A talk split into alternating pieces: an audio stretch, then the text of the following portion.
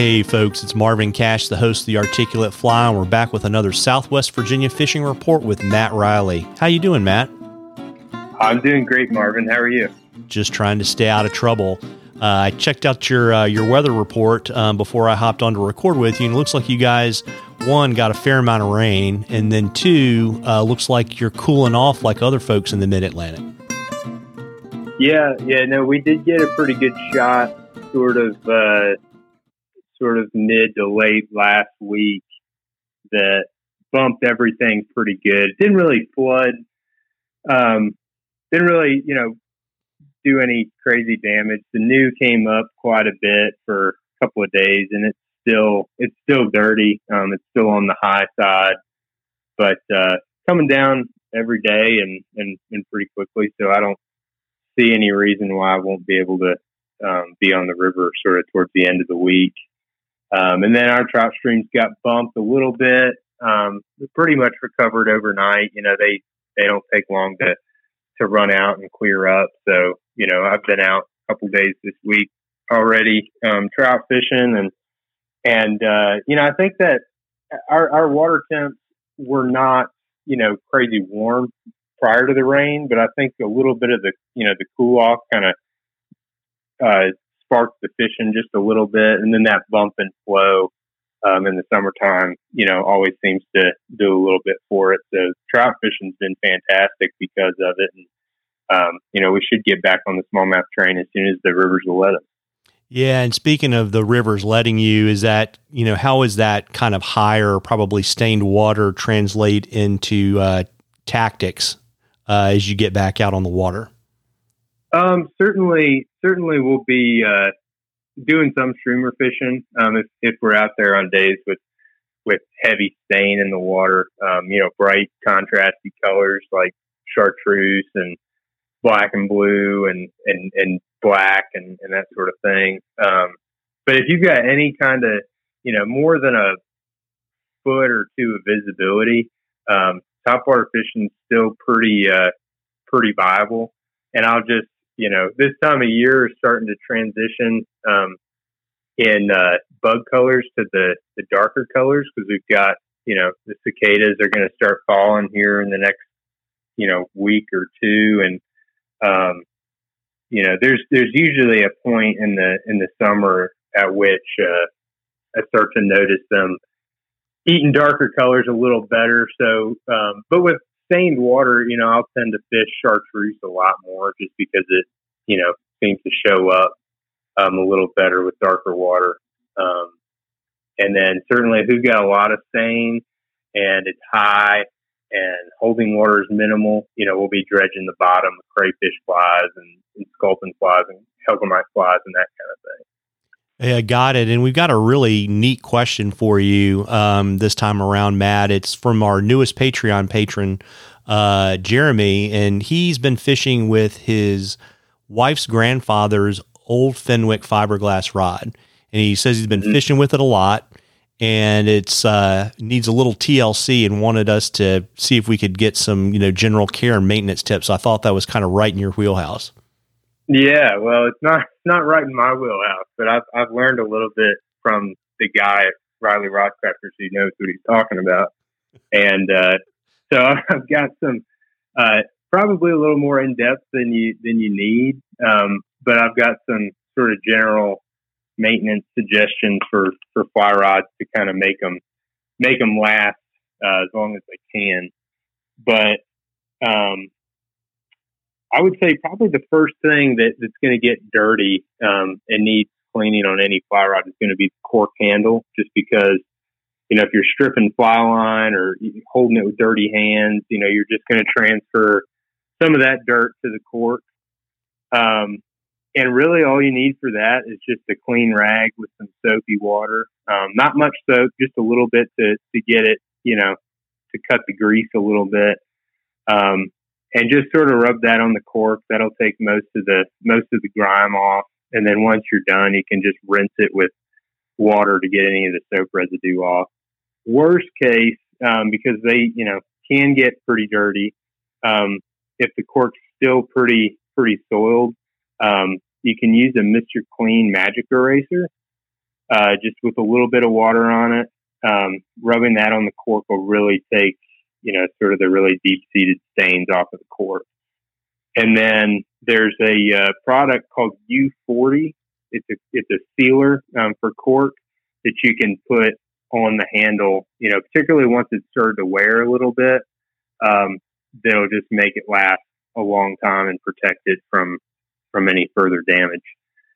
Um, but to get even more in depth, if you're if if you're going to clean the actual rod itself, um, starting with the guides, you can clean them with just uh, some Q-tips or some rubbing alcohol. The blank itself um, doesn't take much. Again, you know, just a, uh, a terry cloth or some kind of clean cloth with warm water and a little bit of soap. Um, I think Dawn works best um, just for cutting grease and getting grime off of things. Um, and again, just like the cork, you're going to wipe it down with a, you know, just a wet towel or, or soak it in something, um, you know, bathtub or something like that in sections just to get the, uh, get the soapy residue off. For the reel seat, um, if it's, if it's metal, you know, just like you clean the guides with a, with a Q-tip or a cloth with some rubbing alcohol works great. If it's a wooden reel seat, um, you want to be a little more careful. Um, just I would just use soapy water, you know, with a with a clean towel again, and then just making sure that it it dries out totally and and uh, you get all the soapy residue off. And then um, to sort of extend the life of your of the rod blank and, and keep it clean and, and looking nice, um, you can use a uh, I think it's pronounced carnauba carnauba wax paste um, to the blank with a cloth and let it sit for 10 or 15 minutes and then wipe off the excess and, and, you know, just kind of get it polished up with the cloth and then looking clean and shiny or as clean and shiny as it's going to get.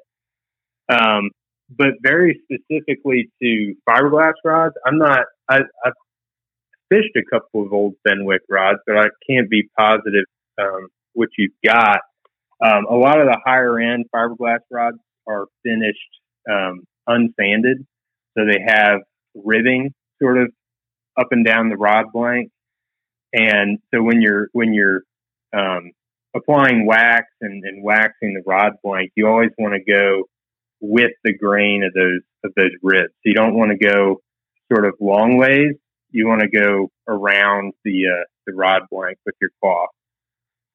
And then the last thing that I would say um, it's pretty important with fiberglass rods is, is never to leave them in any kind of extreme heat situation for a long period of time.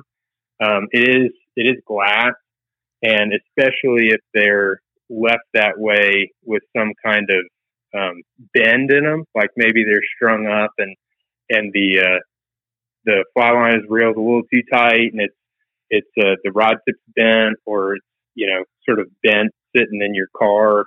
Um, a fiberglass rod can take a a form if it's been sitting in, in high heat for you know a period of a couple of weeks. You know, a day or two is not going to be bad, but um, just as a as a forewarning, especially if it's got sentimental value, um, that's that's a way to ruin a, a fiberglass rod pretty uh, pretty easily and passively. So avoid that at all costs, and and that's about all I got for you. Yeah, well, that's a plenty, and uh, thank your dad. And I, I won't uh, tell him that you said he was an expert.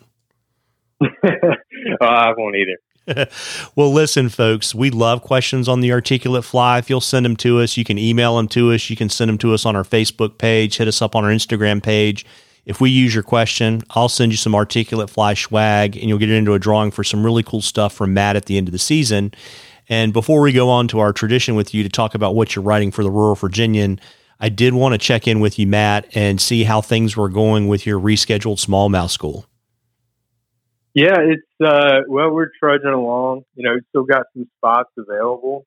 Um, so uh, if you're interested, definitely get in touch with us. It, it should be a great event. Um, it always is, and and uh, we're going a little later in the in the season this year. Last year we had some issues with uh, with high water, and we did it in the springtime. That's when everybody's schedule was was free. But Um, we uh, we actually had some really good fishing last time. Um, despite high water, we found some secondary options. But this year, we're looking at September 27 to 30, and uh, so you know, fingers crossed, we should have you know, hopefully not low low water, but we should have traditional you know low water, um, you know, good top water fishing, and uh, be a great way to sort of close out the traditional part of the smallmouth season. So we're looking forward to it, and, and anybody that can make it out.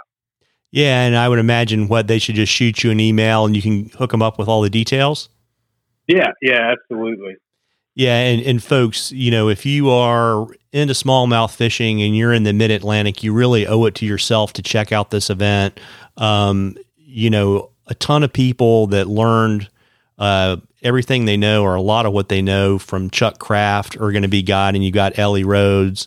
Um, you've got, for example, you've also got a great person and a great casting instructor, Joe Mahler, who'll be there uh, to work with you on your casting. So, you know, if it's something that interests you, and the great to me, the best part is it's not going to be super hot. it's not going to be super hot. We've got you know lodging and and all meals are included. Um, we always do a do a big, uh, you know, sort of dinner um, at a at a center location on the uh, the farm that we stay on at the end of every day, um, which is a good time. So I mean, you get essentially two guided trips out of it, but you get the uh, the added value of you know hanging out with with the guides and and people who know what they're what they're talking about and some fly tying lessons and casting instruction and that kind of thing. So um, and, and all, all for pretty solid value. So it's it's a it's a pretty pretty good opportunity, I think. So, and I always look forward to it because it's a it's a good time to hang out with some great people. So, hopefully, we'll have another great event this year.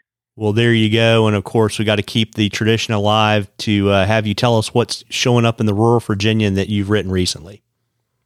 Yeah, yeah. So this week, uh, whether it comes out today or tomorrow, I don't know, but I've throwing it up on my website, um, is just sort of a story. I don't know what you call it. It's a a uh, essay, I guess, slash um, descriptor of our annual cicada hatch, sort of the the fire under our you know best topwater fishing of the year.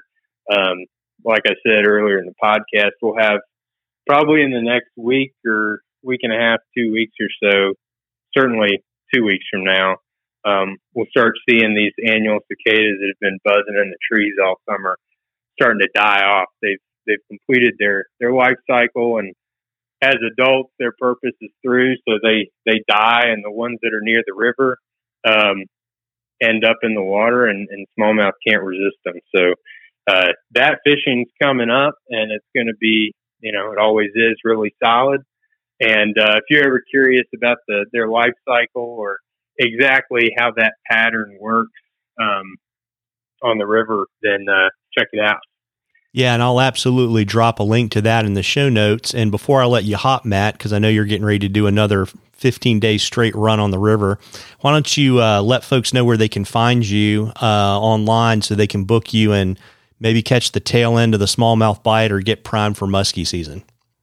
Yeah, man. The uh, the the website is mattreillyflyfishing.com, and all my contact info is on there. So, uh, however you feel best contacting me, email I think is, is usually best, especially when I get busy. Um, but yeah, still got a handful of dates open in September. Um, so uh, yeah, if you're looking to get on the river, you know, towards the end of the smallmouth season, the best is yet to come. So I look forward to fishing with you. Absolutely. And listen, folks, the heat's breaking and the conditions are just going to keep improving. You owe it to yourself to get out there and catch a few. Tight lines, everybody. Tight lines, Matt. All right. Thanks, Marvin.